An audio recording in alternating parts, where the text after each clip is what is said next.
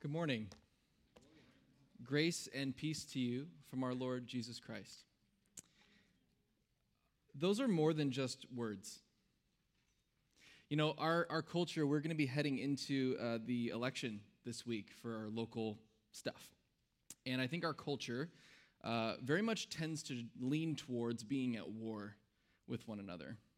But since the time of the early church, that famous greeting of grace and peace was meant to be more than just words to start a letter, but meant to characterize the blessing of God's people to the world grace and peace. So, as we step into this week, friends, can we endeavor to be people who, as we navigate difficult topics and issues, be people who are filled with grace and peace? Let's pray together. Jesus, we thank you that you are not a donkey, nor are you an elephant. You are the lion of Judah. You are the Lamb of God. And we put our hope and our trust solely in you. We ask that you would guide us during this time and in this season, that we would be a light to the world, that we would be uh, those who convey the mercy and the grace of God. We thank you for your rule and your reign, which is everlasting. In your name we pray. Amen. Amen. All right, well, we have been in a series called Waiting Well, in which we've been talking about what it looks like to be people who follow Christ and who wait. Because most of our lives are spent in between uh, big moments where things are promised and where things are delivered, but in between those things, there's a lot of space. And how we wait is very much important when it comes to how we live a life in Jesus. Our first week, we talked about what we're waiting for. We're waiting for God to renew all things, right? We're waiting for the new heavens and the new earth and for all things to be set right, for justice and peace to reign on the earth. And while we're waiting for that, we live in this weird tension where some of that has been delivered already. That when Jesus came to the earth, he began to usher in his kingdom. And we began to see miracles and the Spirit breaking through and the Spirit of Pentecost. And all of us now dwell, dwelling within us is the Spirit of God in which we see the kingdom break through. And yet, we have yet to see that kingdom fully come to pass. And we live in this tension. Last week, we talked about what we do while we're waiting. And what we do is we listen, we endeavor to hear the voice of God above all of the different voices that are competing for our attention in our culture, right? And this week, we're going to be wrestling with this question How do we keep waiting? How do we endure? We've done a lot of work in the ideas of waiting. It can be really difficult, it can be really uncomfortable, it can be really painful. So, how do we keep going? Uh, you know, as a people in the Western world, we don't really like dealing with pain and discomfort if we don't have to, right? If there is a way to make something make something hurt less, we usually take it. I know that I take that route a lot of the time. I suffer from chronic migraines, and I know if I can pop a pill that makes me feel better, I'm going to tend to want to do it. I don't like feeling that pain. But I think that of uh, our journey of faith as Christians requires that we accept and acknowledge that there are certain things that do not get easier over time. One of those things is waiting. The reality of sitting in the tension of this life and the kingdom to come, that does not get any easier. The baby knows what's up. It's hard. it's like gravity, right? Like the weight of gravity does not change on the earth. The force of gravity is a constant, right? We could spend our whole lives hoping for it to get lighter, hoping, hoping for it to get better, but gravity persists. Instead, we grow. We start out barely being able to lift our heads like that baby.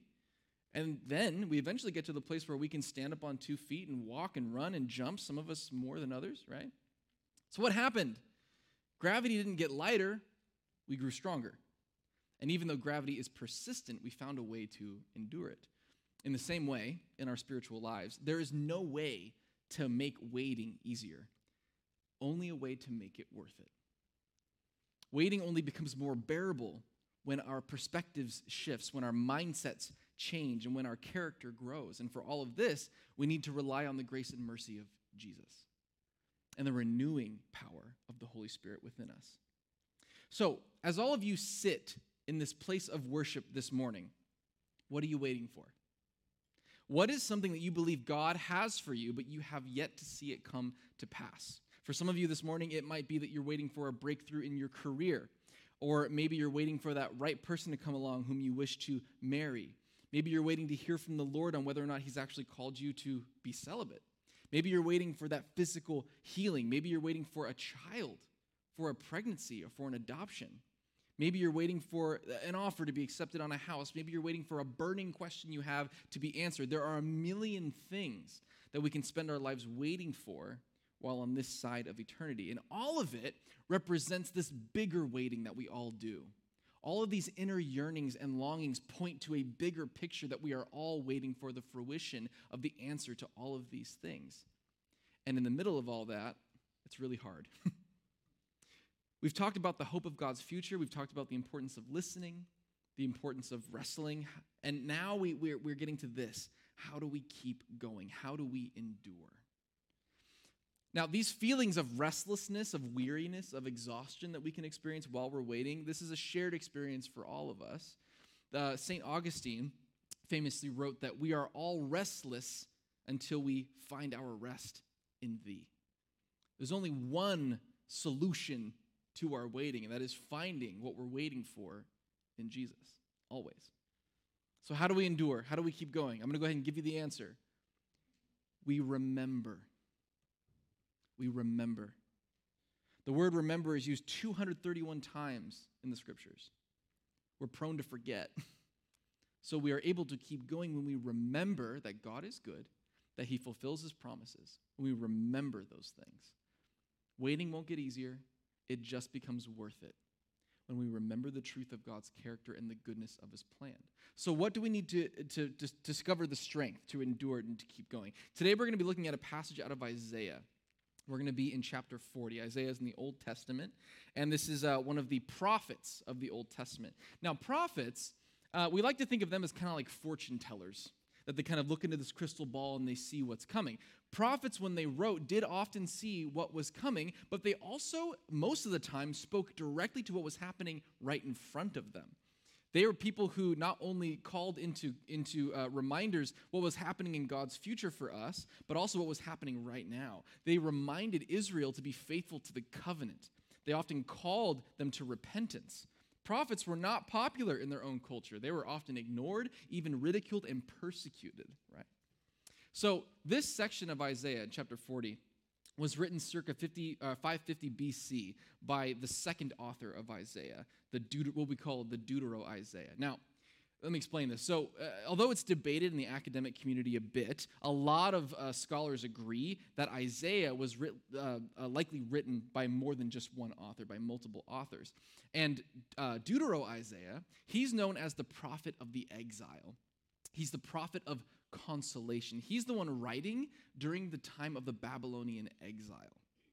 So the Hebrews, they're in the midst of what is really a refugee crisis. They've been stripped of their culture, and they're surrounded by people who worship pagan gods and who take every opportunity to rub it in the Israelites' faces. Our God beat up your God. What are you going to do about it? This is a generation of people who are picking up the pieces of a devastating defeat.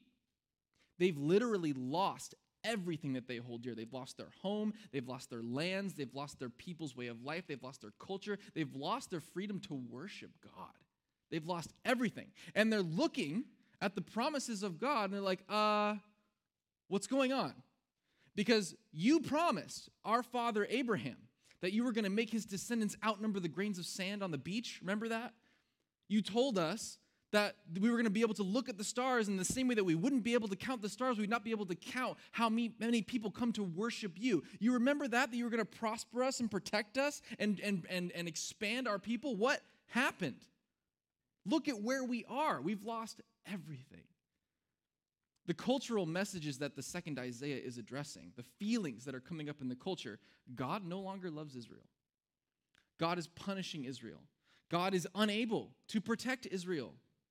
God no longer cares for us. That's what they're wrestling with in this time. And perhaps we can see ourselves reflected in these assumptions that the Israelites are making. Perhaps we live in moments where we say, you know what? Based on the available, available evidence, maybe God actually doesn't care. Maybe he's not actually fulfilling his promises. Maybe he's actually full of it. And we have these feelings as if God has abandoned us, right? You know, there once lived this uh, Romanian born Jew named Laureat Elie Wiesel. And he was a teenager during the time of the Holocaust, and he was imprisoned in Auschwitz. He survived, and he was eventually liberated, and he went on to become a professor and an author and an, ad, uh, an activist and a recipient of the Nobel Peace Prize. After the war, a story began to circulate of these three rabbis, these Jewish teachers, who were in Auschwitz, and they put God on trial, and they found him guilty of indifference. But in the story, they found him guilty of indifference and then went on to pray. Now, for a long time, this story was considered apocryphal, but at a Holocaust Educational Trust event in London, Wiesel sent the record straight and he said, I was there when we put God on trial. To say this is understandable is far from accurate. I don't think I'll ever be able to truly understand the horrors of the Holocaust and that kind of persecution um, that would probably call uh, into question my faith in God. But what I find most striking about this story is that they found God guilty of indifference, but they went on to pray to him anyway. I think that God is fully capable of handling our questions and our doubts. The challenge for us is through the power of the Spirit within us to be willing to extend trust to God even when it appears to us that He is not fulfilling His promises. And this is what the prophet is encouraging people to do in the midst of this hopeless oppression. He's writing saying, Look, I know, I know, it looks bad, but don't lose heart. Remember, God will always be true to his promises because he always has been. Now, at the risk of beating a dead horse here at Red Hills Church, we have to remember that faith is not the absence of doubt, rather, it is the audacity of trust. Think about it. When God calls Moses, right, to return to Egypt in order that he might set the Hebrews free from Egyptian oppression and slavery, Moses presents a ton of questions and doubts, right? Can you look like I, I, I can't speak well, I have all these problems. I, and with every single question and hesitation that he provides, what does God do? He patiently answers each and every one. He's like, you know what? I'll even give you some magic tricks that you can show to prove that I'm on your side. God only gets mad God only shows anger when Moses says what? Send someone else. Look, God can work with your doubts. He can work with your fears and your anxieties. He can accomplish great things in and through you despite the feelings that you have, as long as you put your trust in Him. We don't have to get it. We don't have to understand. We don't need to have it figured out. We just need to trust that God is who He says He is. Now, that might sound like a cop out answer. But the truth is, we all put our blind faith and trust in something. Now, blind's not right. There's plenty of evidence to prove or to, to contribute to the idea that when we put our faith in God, it is not in vain and it is maybe one of the most likely ways that we can find peace. However, we do put our faith in something, no matter what it is, whether it's agnosticism or Buddhism or Christianity, we all have faith in something trust in something that is beyond our comprehension, that goes beyond us. And today we make a case that the best place to put that trust is probably in Jesus. So, the Jews in 550 BC, they're facing this hopeless oppression during the Babylonian exile. The prophet of consolation is, is, is helping the people of Israel, and consequently us, to remember the character of God. All right, chapter 40, verse 27. Why do you say, O Jacob, and speak, O Israel, my way is hidden from the Lord, and my right is disregarded by my God? Have you not known, have you not heard that the Lord is the everlasting God, the creator of the ends of the earth? He does not faint or grow weary, his understanding is unsearchable. He gives power to the faint and strengthens the powerless. Even youths will faint and be weary, and the young will fall exhausted. But those who wait for the Lord shall renew their strength. They shall mount up on wings like eagles. They shall run and not be weary. They shall walk and not faint. Okay, so verse 27 Why do you say, O Jacob, and speak, O Israel, that the, my way is hidden from the Lord, that my right is disregarded by my God? Perhaps uh, there are some of us that feel that we are not receiving justice, that justice is being denied to us from the Lord. And that's really what this verse is stating. My right has been denied to me. Paul Hanson, he said this Second to Isaiah is far from being a detached analyst. Strove passionately for the preservation of the community from cynicism and despair, within the conviction that life is not driven by arbitrary forces, but is guided by a loving God who remains true to a universal plan for justice. Because sometimes it's difficult to accept that God is contending for justice. It's just that his justice is often so much more robust and more beautiful than we are prepared to understand or accept. But he is always working towards justice, even if it doesn't look like it. His justice often comes at a way that is different from the way we would want justice. His justice comes through self sacrifice, and that is a path far less traveled. In verse 28, have you not known, have you not heard? The Lord is the everlasting God, the creator of the heavens and the earth. He does not grow faint or grow weary, his understanding is unsearchable. This is the centerpiece of God given peace, the gift of perspective. he is God, He is good, He is who He says He is, and He is mysterious beyond our comprehension. It will be impossible for us to discover peace in this life if we are unable to accept this about God. That He is just and good and beyond our comprehension. If He wasn't beyond our comprehension, He would not be a very good God.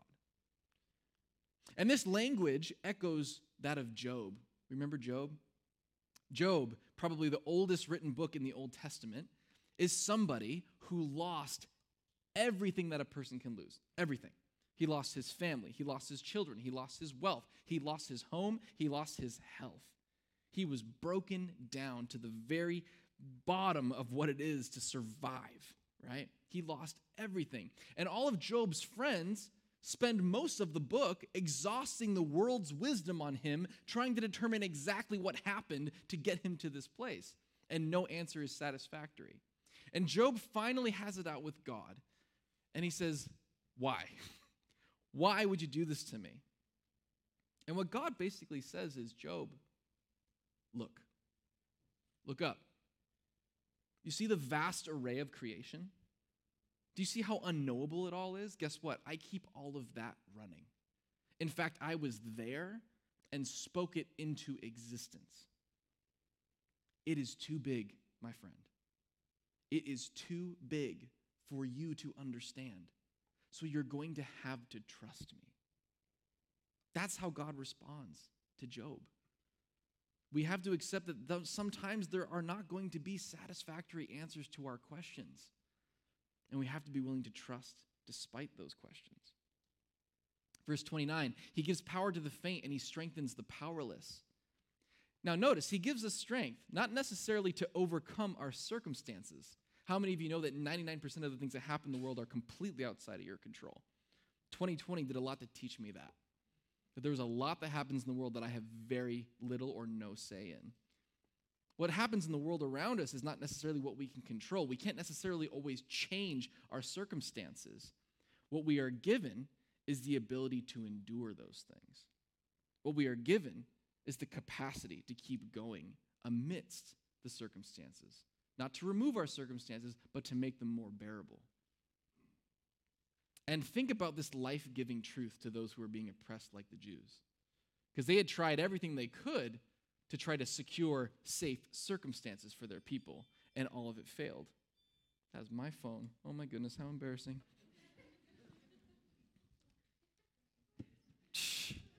Pastor Lane. All right.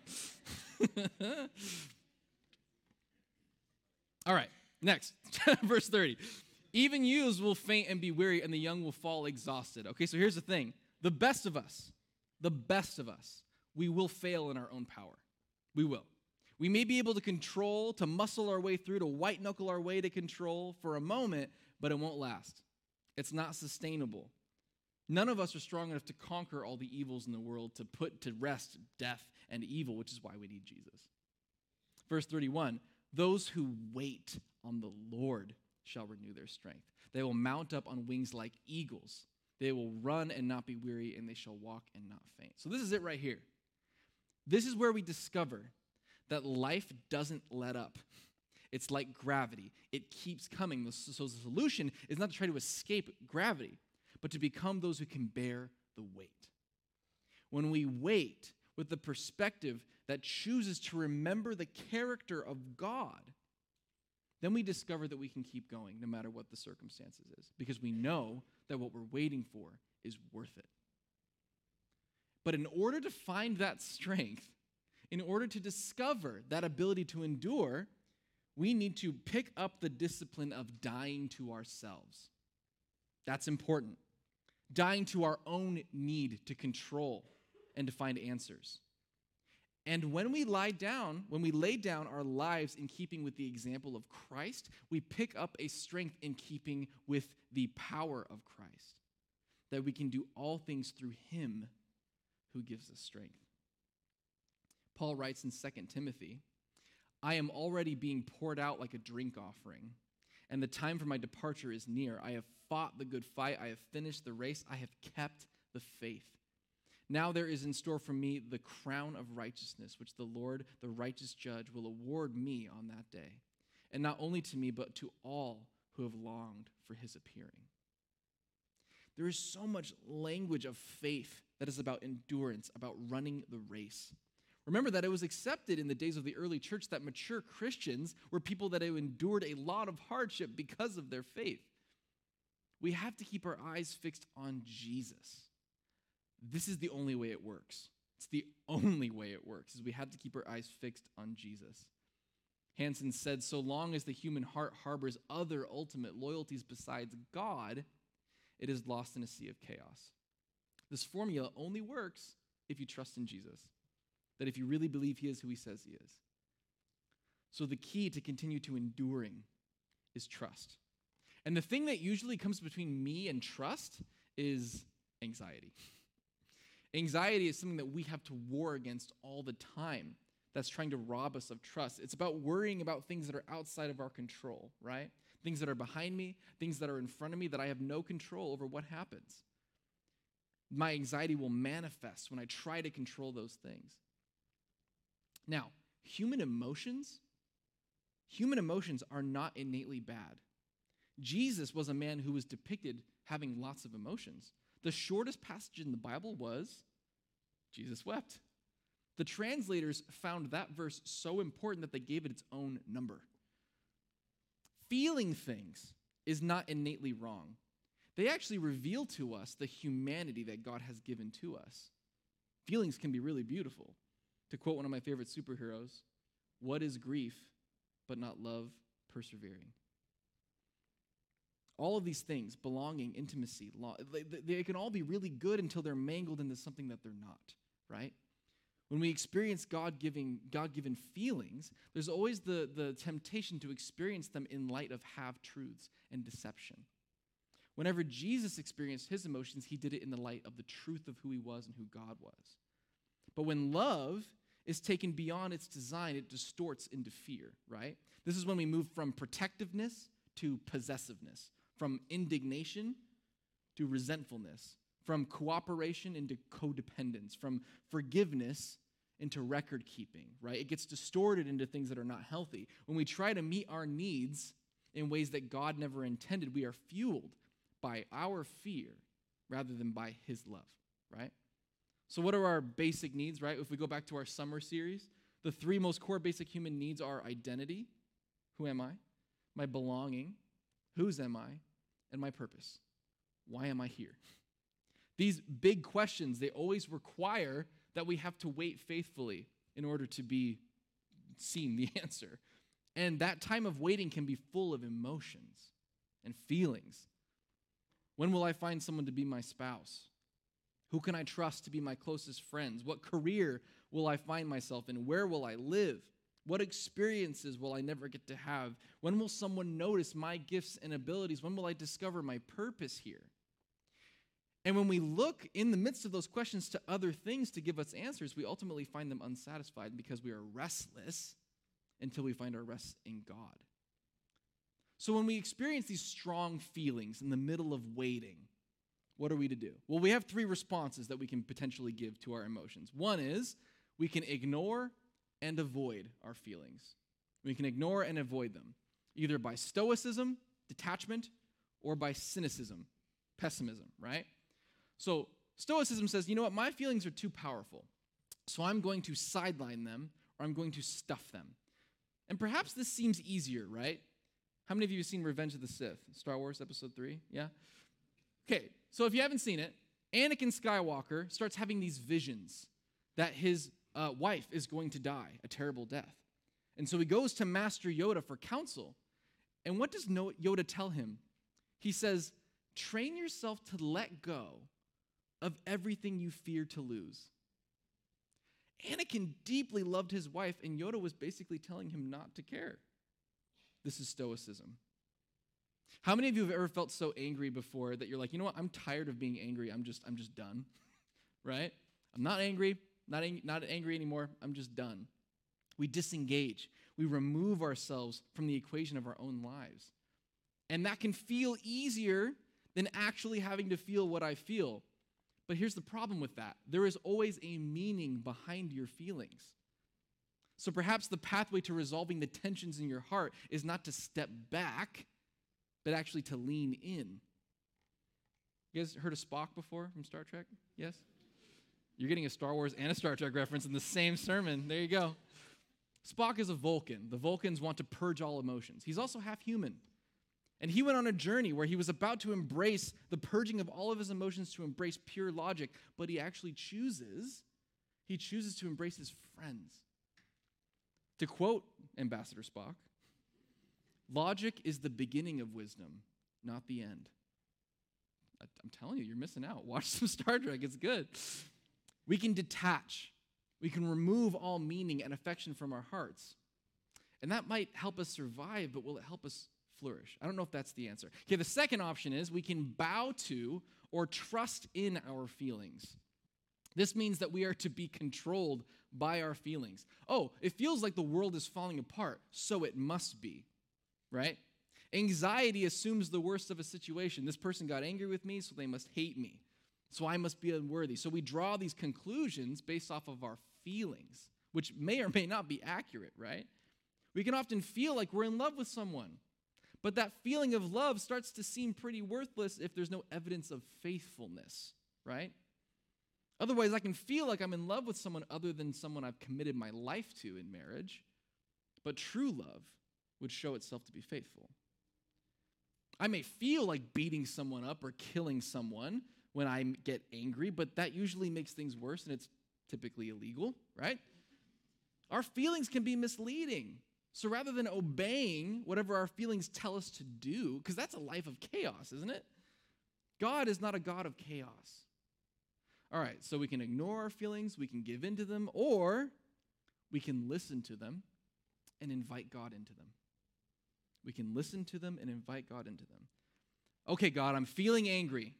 Why is this? What misconceptions might I be entertaining? What am I grieving or protecting? What lies am I believing about myself or about the world? God, what is your truth? Here's how things feel.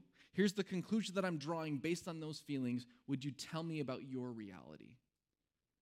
When we move towards a shift in perspective from what feels like it's true to what is actually true, this is when we discover peace. If we can align our perspective with the truth of God's reality, then we can have peace. Because God is not a God of chaos and meaninglessness, He's a God of order and purpose. In the same way that the Spirit of God hov- hovered over the chaos of the waters in Genesis, that Spirit of God is alive in you, hovering over the chaos of your heart and your mind. And He wants to bring it to order, He wants to bring it to purpose. Paul writes in Philippians I know what it is to be in need I know what it is to have plenty. I have learned the secret of being content in any and every situation, whether well fed or hungry, whether living in plenty or in want. I can do all of this through Christ who gives me strength. Paul says, Because I know Jesus, there is nothing that can come my way that I can't handle, because I know that no matter what I'm going through, there is a reason that I can endure because he is always fulfilling his promises. even when it looks like he's not. He is. A big example of this is the cross. I'm going to invite the worship, to, worship team to come up while we take communion. Think about it. When Jesus died his death in crucifixion on the cross, to everyone who followed him, it appeared like we lost.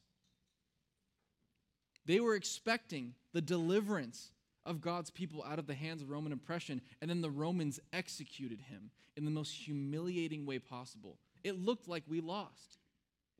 Little did we know that Christ was preparing a victory more epic than we could possibly imagine.